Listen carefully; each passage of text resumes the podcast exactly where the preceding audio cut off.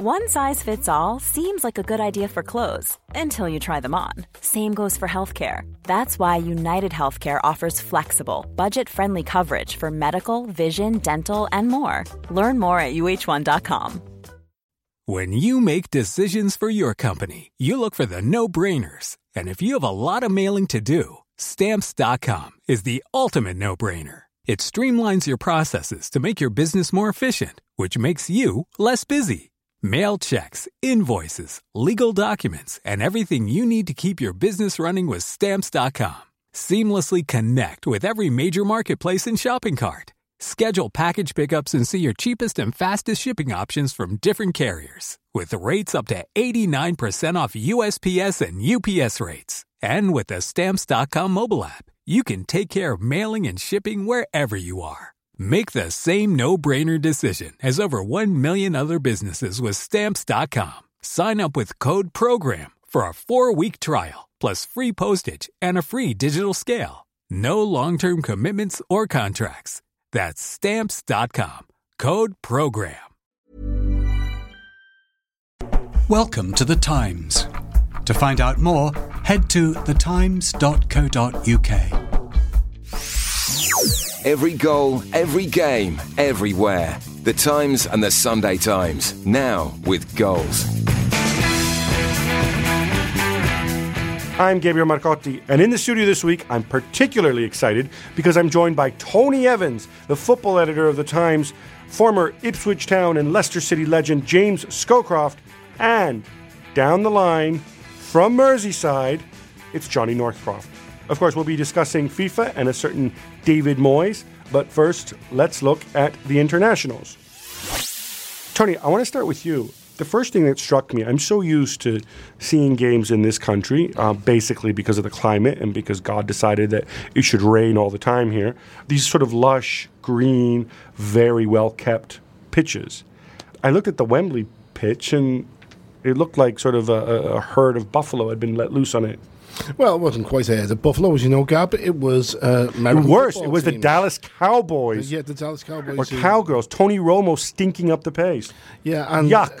And, and this disgusting Jerry Jones. The geniuses at the F A have decided not only to invite N F L teams to come and play on the Wembley pitch, but to, you know, basically in the long term, invite an N F L franchise to come and camp out on the sporting landscape. So that's a really good idea, isn't it? In this global competition for sporting fans and T V rights, let's do that. The F A, geniuses in action. Johnny, okay, I'm going to play Mister Contrarian here and suggest that A, this is actually good because that way the F A can start paying off this, this giant uh, stadium.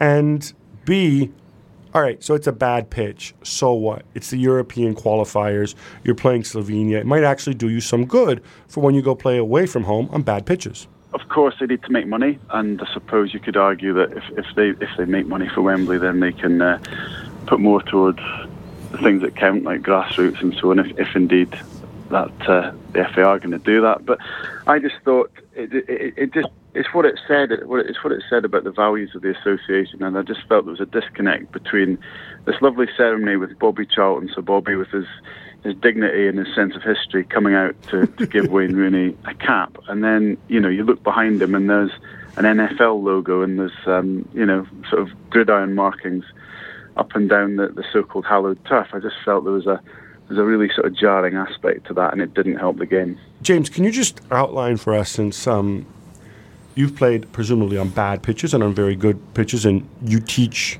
kids how to play football, we can imagine how it affects the game, but uh, uh, is there something to be learned about playing on, on a surface like that? Well, there is something to be learned. And I can tell you now, the, the England players won't be used to playing on pitches like that. The, you know, the training grounds, uh, all the Premier League grounds now will be absolutely, you know, carpets. You know, like St George's Park is there. A little bit surprised Wembley. Wembley pitch is actually fifty percent artificial with these Deso pitch, is it now? Um, so I'm actually surprised it's got in that bad a state, really. It's probably the, the artificial grass that's kept it together. So I'm, I'm really, really surprised that the Wembley pitch was in that state.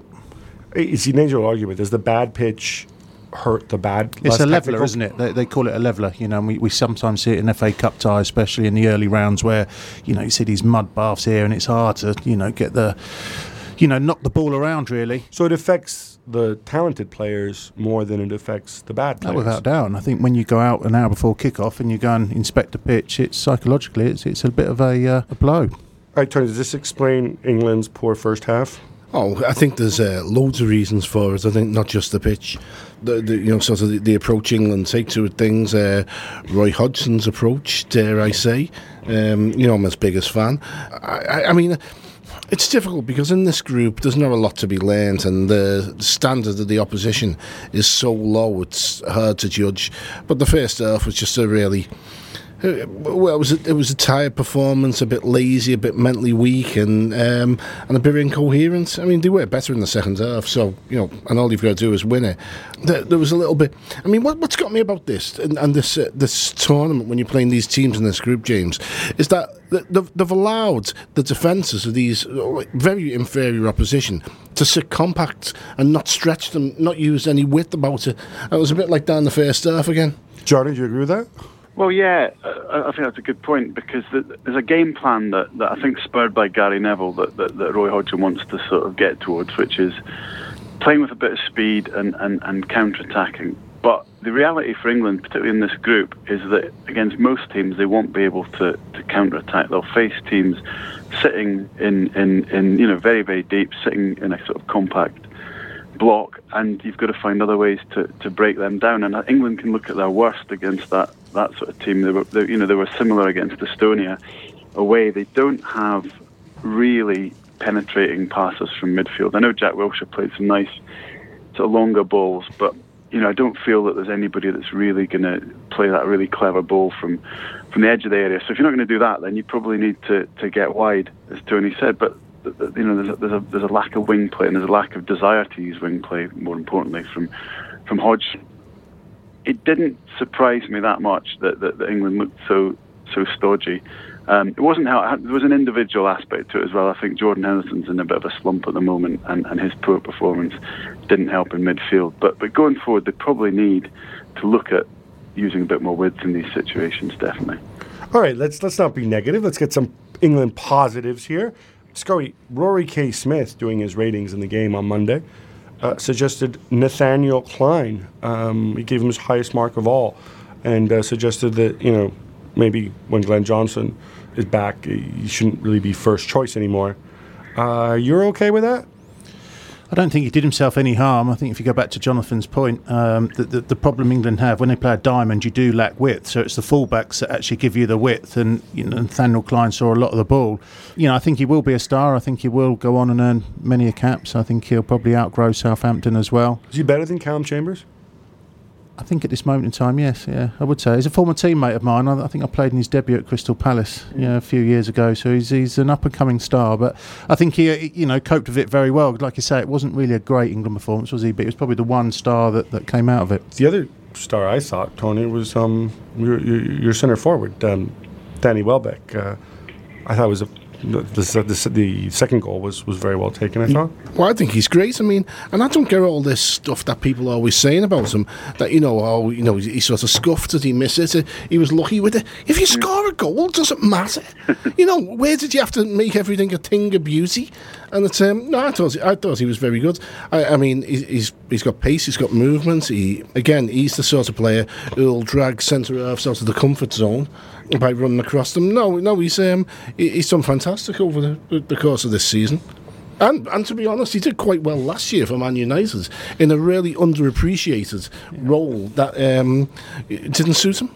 I think he's a player that's hard to ignore, isn't he? And I think he's vital to England because, like Tony says, he stretches the back four. You know, if teams are going to to sit in and, and, and be compact and everything, you need somebody who's just going to try and make those darting runs and just try and sort of disturb them, really. I actually thought Rooney had a, a, a reasonable game as well. I was at the game. And mm.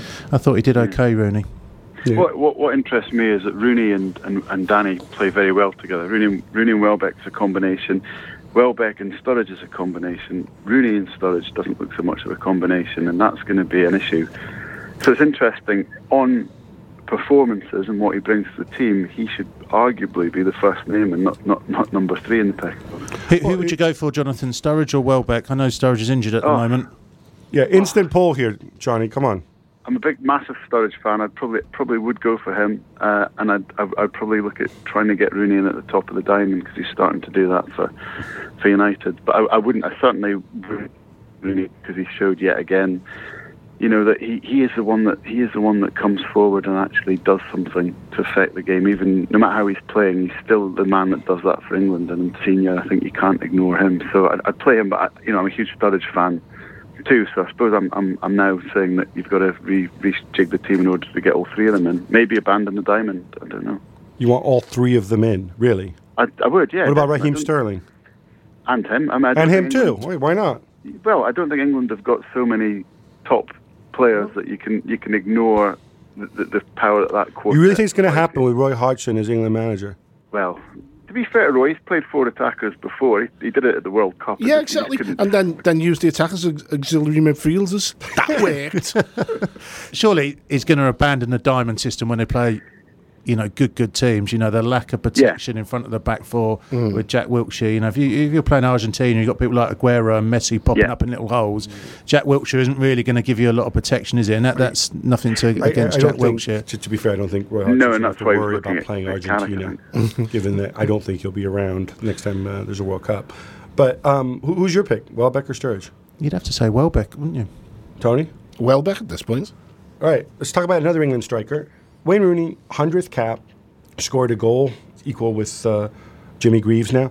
It's the never-ending debate, and, and people seem to take relish in it, this sort of polarization about has he lived up to his potential and, and, and whatnot, given that he's likely to retire as England's greatest-ever goal scorer and possibly Manchester United's greatest-ever goal scorer as well.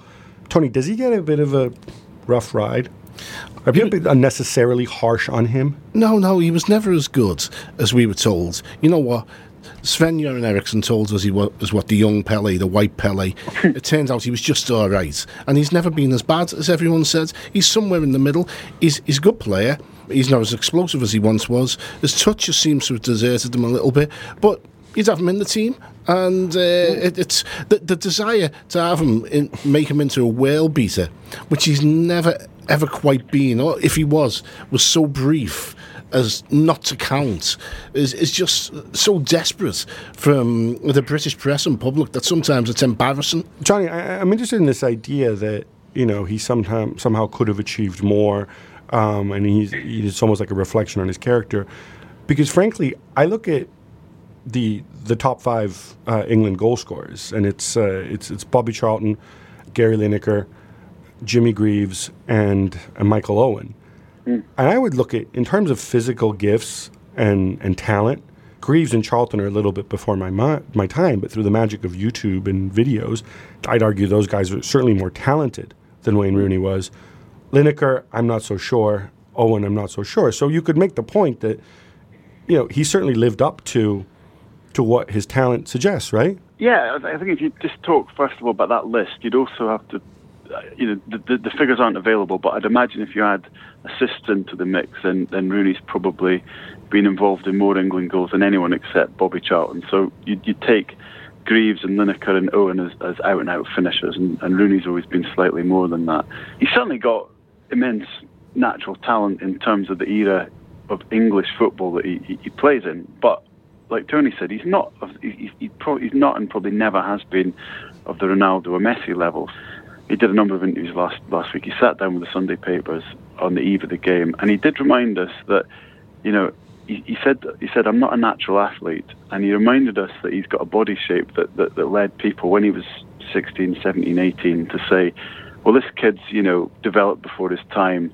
He's great now, but he's, you know, by his mid-twenties, he's going to be tailing off. And Rooney quite rightly sort of was pointing out, well, you know, I've done, I've done rather, rather better than that. I think he's more or less made the most of what he's got. You never see a lack of effort from, from, from Wayne Rooney, not really. Um, there might have been a spell where he could have lived better off the pitch, but I think he's he's through that now.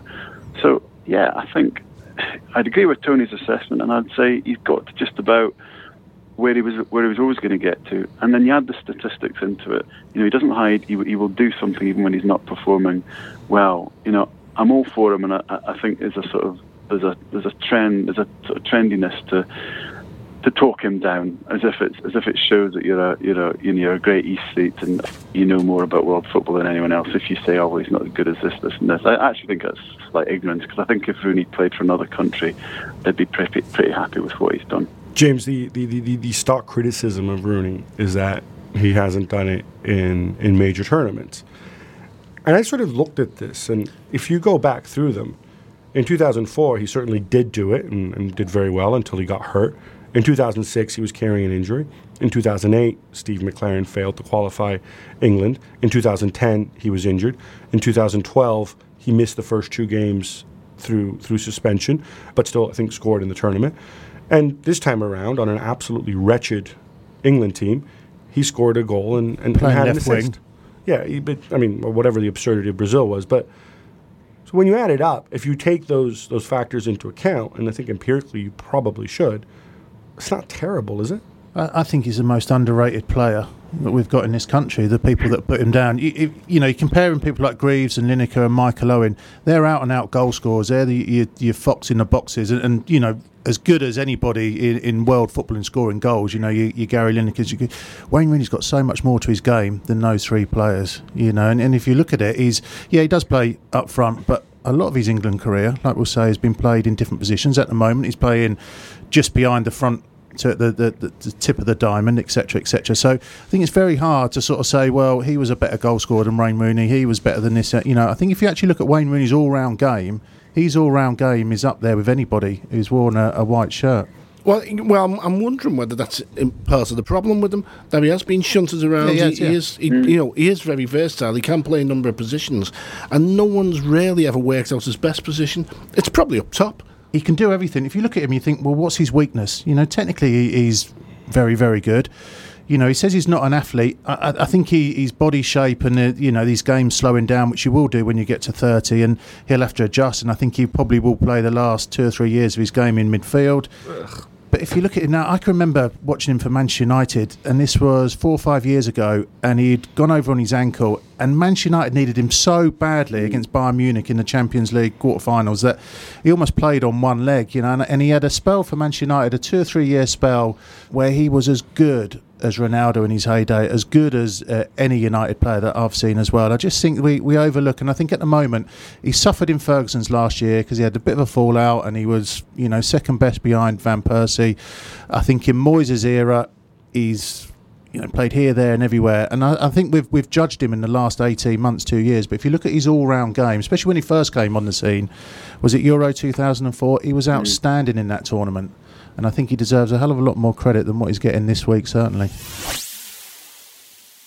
Right, last week we had uh, Michael Garcia's special uh, investigation into uh, the bidding for uh, the twenty eighteen and twenty twenty-two World Cup. Uh, or rather, we didn't get to see it because, of course, we only got to see a distilled version of it.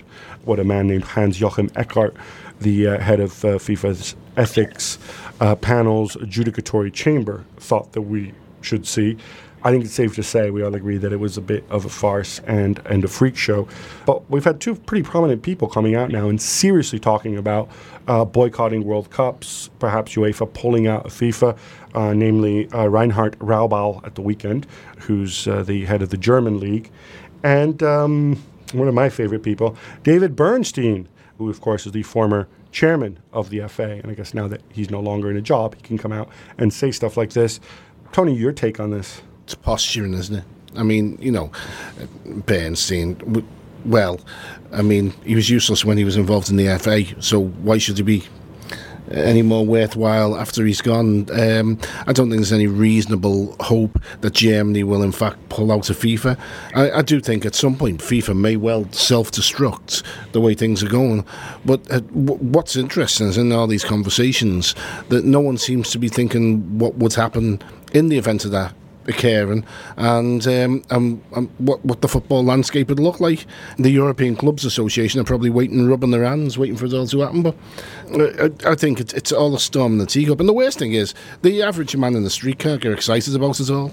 And even though it's got huge ramifications for football, it's um, it's a bit. No one's ever engaged me in a discussion about FIFA. No one's ever come up to me in a pub and says, "Oh, you're the football editor of the Times. What about FIFA?"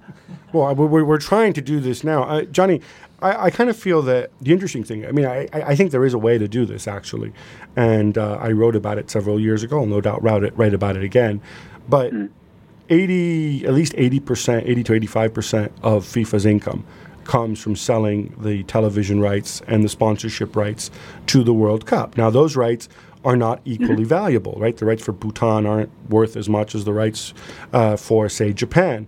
If you were to get the U S, which is the most valuable rights yep. in the world, and the second most valuable, which are the Spanish language rights in the U S, and Mexico, and Japan, and Germany, and France, and Italy, and, and England, and Australia, if you were to get a group of like-minded countries with very valuable uh, T V rights to come out and say, you know what, we're not going to participate this time around, then the broadcasters in those countries presumably wouldn't pay for the World Cup or wouldn't pay uh, comparable amounts. You could set up an alternative competition that summer. I mean, surely that would force FIFA to the negotiating table, right? Gab, I, I agree. In fact, I, I just written down on a, on a bit of paper that the, the, the countries that lost out because of the, this bidding process, and, and as you say, it's the U S, Australia, England, Japan, Korea. You know, just, just taking those those countries alone, if they were the, the, the, the coalition of the, the wronged or whatever you want to call it, um, if they if they boycotted the World Cup, the T V markets from those countries alone would stop FIFA in its tracks. It would take strong administrators to do it. Do we see strong administrators at, at, at, at the F As anywhere? Certainly in, in the countries spoken about. I'm not sure if we if we do. But it would. It's the only way, I think, to, to, to stop the, the the ongoing, I suppose, Havelange Blatter regime that's been in, in, in charge for, for so long. The problem is, as Tony touched on, there's there's a lack of there would be a lack of support for that from the, the public, because sadly there's a there is almost a sort of um, corruption fatigue among among fans. You know, when you, you you sort of do a story about FIFA corruption, or, or try and get them interested in it, they, they, it's like M Ps' expenses. People shrug and sort of say, well, that's what we expect, you know, that, that, that, of course they're corrupt, you know, move on to the talking about football. So when you make decisions for your company, you look for the no-brainers. If you have a lot of mailing to do, Stamps dot com is the ultimate no-brainer. Use the Stamps dot com mobile app to mail everything you need to keep your business running, with up to eighty-nine percent off U S P S and U P S. Make the same no-brainer decision as over one million other businesses with Stamps dot com. Use code PROGRAM for a special offer. That's Stamps dot com, code PROGRAM. But there just doesn't seem to be enough of a public uh, feeling for it, but if somebody could lead properly, if, if and maybe it would have to be the F A, if they could lead properly on, on the issue and try and do something, yeah. try and speak the, the the U S, I'd think that'd be the first F A they should they should try and get involved. Then then yeah, maybe we'd get something out. Would Greg Dyke do it? Greg Dyke only wants to to give a couple of sound bites and make himself look good. So, well, so I, you know, I think be the man after him. I think for that reason, actually, Greg Dyke would probably enjoy being sort of a buccaneering protest leader. I actually don't think the F A should be in the forefront of this. No? Um, I think you should join in, but let other people lead it, for the simple reason that mm. nobody likes you. But but but but they should obviously be, be a part of it. James, you're a member of the public. If there was no World Cup in, say, twenty eighteen, but there was an alternative championship of the world uh, involving, say, England, Germany, France, Italy, uh, the U S, Japan, countries like that, I think it would be very tough to get the big South American countries in for obvious reasons. Would you feel disappointed, or would you see the purpose in it? No, I think you'd feel very disappointed, wouldn't you? And you'd feel very let down. So you'd be against it? Yeah. You say champions of the world. How can it be a champions of the world if only, you know, six or seven nations are, are playing in it? Well, you could invite more. You could basically invite all the uh, crappy UEFA nations into it. I, too, I just think it would be a very, very strong individual to actually start it. And I think there would be as much, you know, uh, let's clean up our own game first before we start. So you'd be against the boycott? Yeah, all day long. Tony, the other thing is, if you were to do something like this and you get FIFA to the negotiating table and they say, okay, what reform do you want us to make? What would you want? Well, I mean, what you're talking about really is uh, like the I O C's Salt Lake City moment, where you completely change the uh, the way it operates and, and the transparency with it. But I don't think there's any real appetite for it. I, I don't think within football there's too much self-interest from each of the individual F As, and uh, there'll never any none, not be leadership, because no one wants to stick their head above the parapet. And also, how do you get all these various uh, sort of disparate groups across the world to agree to, to do it? Uh, it it's one of those things where I just can't see that there's a coherent way out of it. I suppose uh, one of the fact that the problems is FIFA's extraterritorial. There's no government body that can actually clamp down on them and, and well, impose. C A S. Well, there is, but, and but, you could sue FIFA in a Swiss court. But but I'm saying you have to have a reason to do it, mm. right? And it's kind of like if if you bring them to the, if you do this, you bring them to the negotiating table. What do you want from them? Well, exactly. What can you make them that, do? But the, again, go back to where it starts off. No one's got a ho- coherent idea of what next, and you know, and that's where we should be starting. Okay, right. FIFA's corrupt. So what do we want? Uh, and frankly, I don't know, because I haven't thought about it either. Well, Johnny, we we, we say FIFA's corrupt, um, and uh, Johnny, yeah. we say FIFA's corrupt. I think, um, I hope, um, we all know people who work for FIFA that. What we really mean is that the corruption lies in certain members of the executive committee, yeah. in the heads of the F As who vote. And the reality is the executive committee, those guys aren't appointed by FIFA.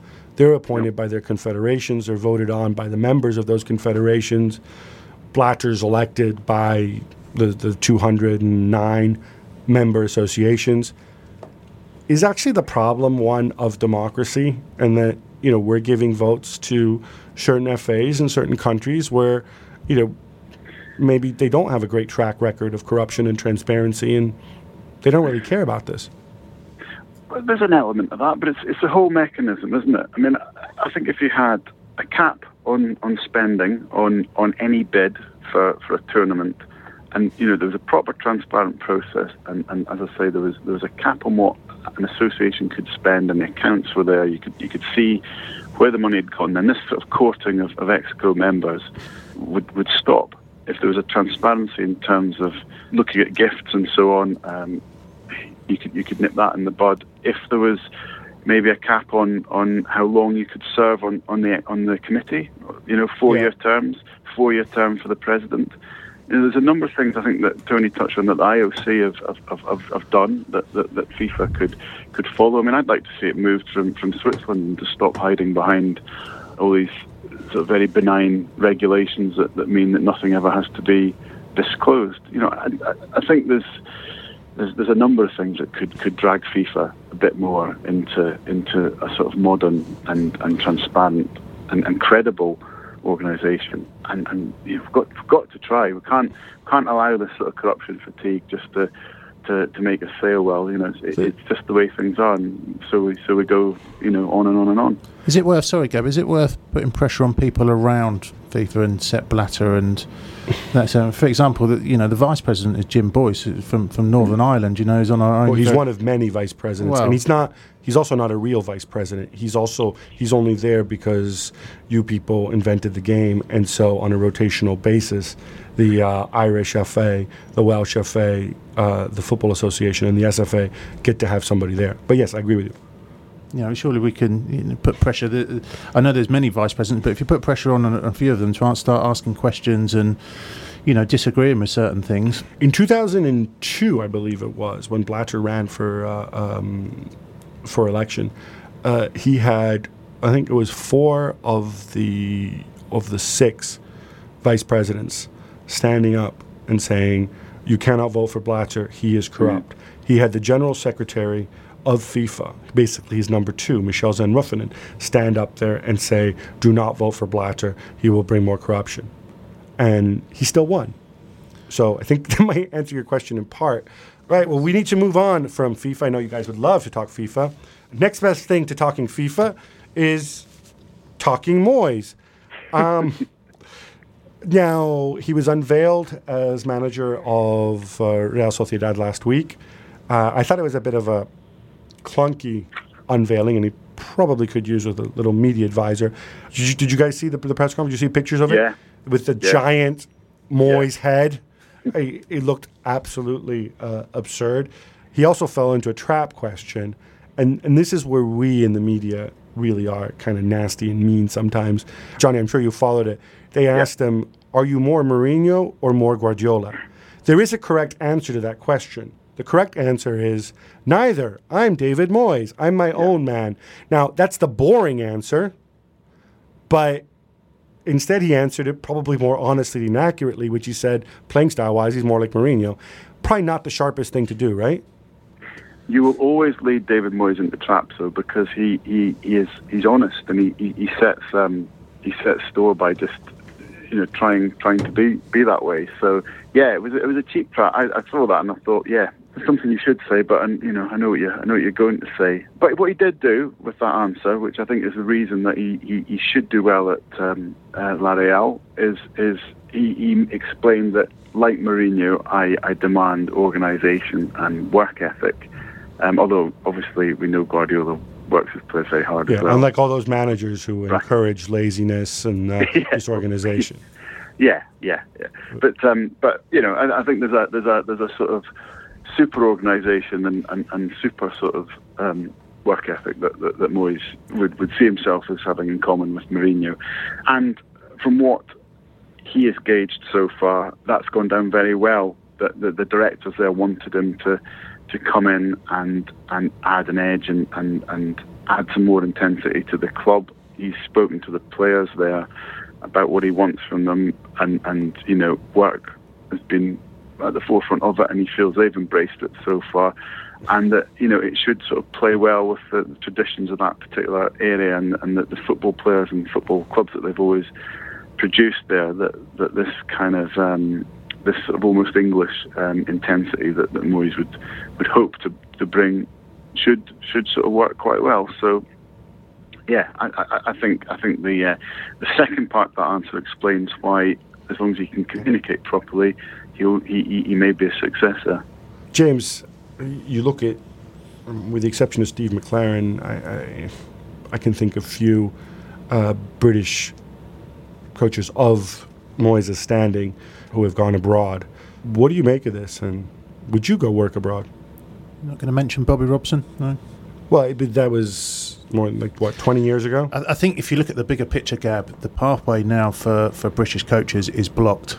You know, and if you look at David Moyes, David Moyes is not going to get a top four club now. And if you look at maybe the clubs underneath for Tottenham or an Everton, you know, that looks like a, that, that path's blocked as well. So you look at it and you think, well, I can get a bottom half of the cha- uh, Premiership side, which is just going to be about survival, and, and if I can get them into mid-table, I've done exceptionally well. So I think you're going to see a trend now. I think if he, if, if David Moyes goes and does well, which I think he will do, I think he'll be very determined to do well at, at Sociedad. I think you'll see a trend of English at coaches. La Real, don't make the same mistake he did. It's not called Sociedad, it's called La Real. La Real. There you go. You're, you're, you're, this makes you more hipster, you see, James. Does it? Thanks for that. Um, uh, Johnny, was, was that was that his his, his thought process? Because I, I would have thought, you know yeah. what? If you sit on the sidelines, you suck up to the right people. You know, you're basically a nice guy. Maybe a year from now, you know, yeah, you, you obviously won't get Liverpool for obvious reasons. You're not going to go back to United, and you won't get Chelsea. But maybe Spurs could open up. Maybe somebody willing to spend money will buy Newcastle, and maybe you're in there. Maybe Roberto yeah. Martinez will move on to bigger and better things. You could go back to Everton. I mean, I guess he looked at all that and he just had the itch. No, I want to go back to work yeah. now. Is that right? Yeah, and it's a, it's and it's a risky game, isn't it? Because because we saw Rafa Benitez sit and, and wait and, and sort of say to the world, well, I am a I am a Champions League standard coach, so that's that's the only uh, level I'll come back and work at. And he actually had he, he ended up waiting far too long, and that strange job offer from Chelsea, I think, almost rescued him. I don't know what he was going to do next, you know, bring out another app or whatever, and, and, and thank goodness he came back in. I think that the good thing about David Moyes and and and, um, and this job is that he has taken it on gut instinct. He's taken it because, as he said in his press conference, it, it, it tugged at the heartstrings, and I think it had to be that way, because after the investing so much emotionally in Manchester United and that becoming that ending in disappointment, I think the next job had to be something that inspired him and, and got him going again, rather than something that he was almost taking for the for the sake of it and the sake of getting back into work. And it's encouraging that it's not the easiest option that he was presented with either. He was given plenty of, of, of sort of invitations to talk about Premier League jobs, um, lower Premier League jobs, and you may know more about this than me, Gab, but Inter Milan um, had an interest in him. There was the, the Galatasaray sort of flirtation, but speaking to him, La Real gets him going much more than anything that's been presented to him. And I think he's going to, it has to be that way, as I say, he's going to have to pour a lot of energy and passion into this. And, and the first requirement is that you must really, really want to do it. And just on the note of, of coaches working abroad, that's an, that's an appeal to him as well. You know, he does, he's very much a, a kind of union man in terms of the L M A and British coaches. And he does, he, he does like the idea of doing a Bobby Robson and being a bit of a pioneer, because Bobby did it for his generation. And David Moyes could do it for his generation, and, and if he could maybe reverse the trend a little bit of British coaches, uh, or rather, you know, Brit, British coaches never working abroad and foreign coaches coming into Britain, if he could reverse the trend a little bit, I think he would feel he'd achieved something. I, I looked at this, and I, I can see the logic. All right, you're taking on a team that finished seventh last year, finished fourth the year before. They've got a very good youth academy. They have some very good players, Íñigo Martínez, Xabi Prieto, Rubén, Carlos Vela, and so on. So you figure, all right, even by inertia, they'll just go up the table, and you know, I'll I'll get them better than where they are now. And where they are now is only one team has less points than uh, than Real Sociedad do in the table. But by the same token, I'm wondering is how much success does he need to get need to have for teams in the next tier up to notice? Mm-hmm. I, I would guess it's taking them into the Champions League, but I look at it, and obviously Real Madrid and Barcelona are, will always be in the Champions League places. Atletico Madrid right now are the defending champions. You've got Valencia, who now have money. You've got Sevilla, who are resurgent. It's not going to be that simple, and I'm wondering, with an eighteen-month contract, uh, and Real Sociedad won't be spending any more money because that's not what they do. They're a selling club. Is this something where he could get them up to seventh and eighth and do well for himself and kind of be sort of Everton-like for a few years, but it won't necessarily get him back in the big time? That was his problem at Everton, wasn't it? How, you know, how, what well, did he but, have to do at Everton? But at Everton, he eventually got him the Manchester United job. Eventually, but it was, it was a long wait. And you're, you're right, in this case, it is a, a, a slight danger. I think the one, uh, the thing that might be in his favour is that, from what he says, there's some very, very good players in the B team there already, young players. And they've got a good academy, and they want to put more emphasis into it. And, and that area, that region does produce a lot of talent. So it, you will have to do it the Everton way, I suppose, except go and win something. Probably needs to, to go and win a Copa del Rey or, or win a Europa League if you can get into that level. Right, time now for some quick hits.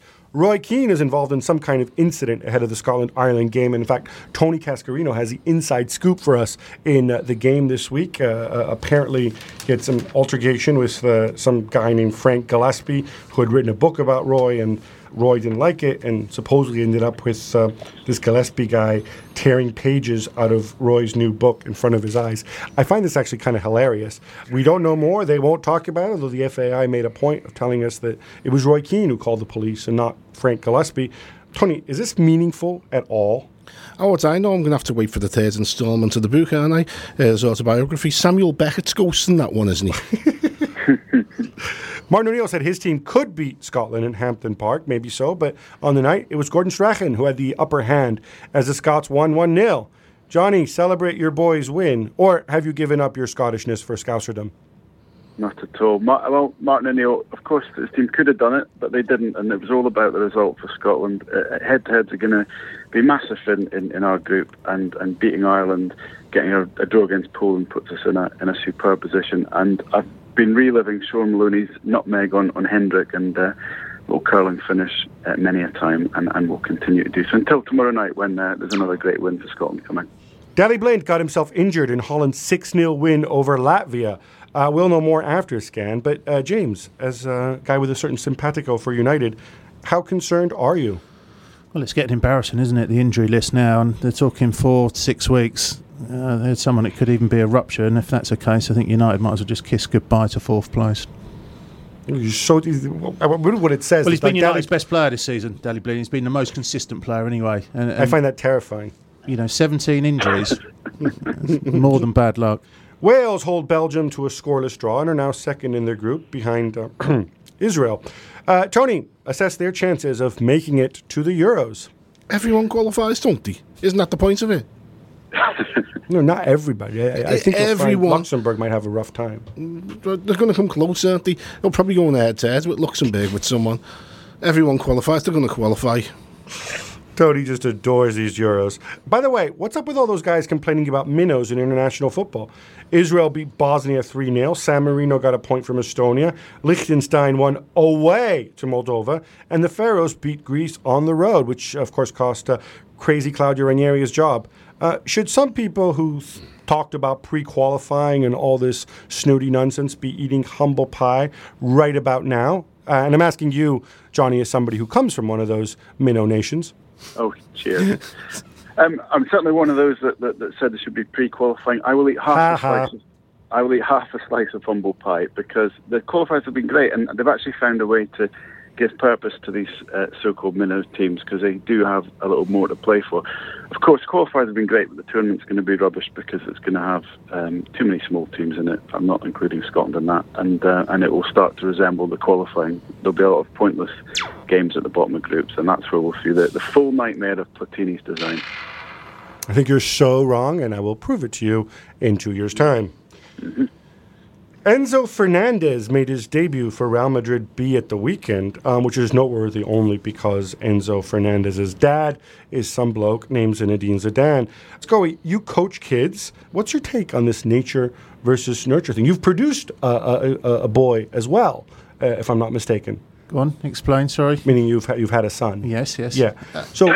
I, I, I, I'm just interested, like, should we even be, should, should we just not be mentioning Enzo Zidane or Enzo Fernandez, as he likes to be called, at all? Well, it, it's going to be impossible for him. I was at Arsenal's training ground last week and watched uh, Brooklyn Beckham train for the Arsenal under sixteens, and sort of everyone who's, ooh, is he good as his dad, really? I think it... I think what it does, if you've got a famous father, it opens doors up until a certain point, but at some stage you've got to walk the walk. Uh, Gab, how about one for you? Um, Croatia plays Italy and drawing one one to San Siro. What was up with the flares there? Yeah, it was pretty wild, wasn't it? Um, Croatia outplaying Italy uh, isn't that big a deal when you consider Italy can only beat Malta one nil right now. The the flares was the, the Croatian fans, uh, or, or a minority of them, deciding that they wanted to interrupt this game. Uh, and they were doing so, and, and it's kind of depressing and sad that nobody in the media picked up on this. They just said, oh, Croatian hooligans, Serb weirdos. Um, basically, they're in a dispute with the Croatian F A. They have a major problem with a man named Zdravko Mamić, who's the head of Dinamo Zagreb, and Luka Modric's agent, basically running roughshod, or in their opinion, over the rules. And uh, so they said, well, we're going to teach you, Croatian F A, here, have a load of this, and we'll get the game called off, and um, you'll have to forfeit it. Don't think they will forfeit it now. I think they'll look at to keep the points, but they'll have to play behind closed doors. Well, that's all we've got time for this week. If you haven't subscribed on iTunes and Player F M for Android, please do so immediately. Many thanks to my guests today, Tony Evans, who, of course, was here, then had to leave, and then came back to do, to do the quick hits. We're grateful for that.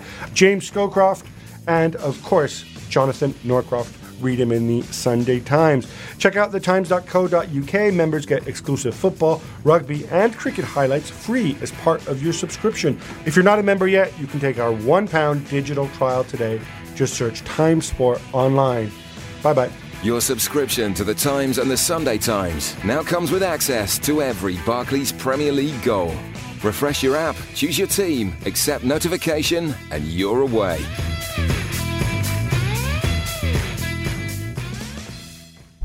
Thank you for downloading. To discover more, head to the times dot co dot U K.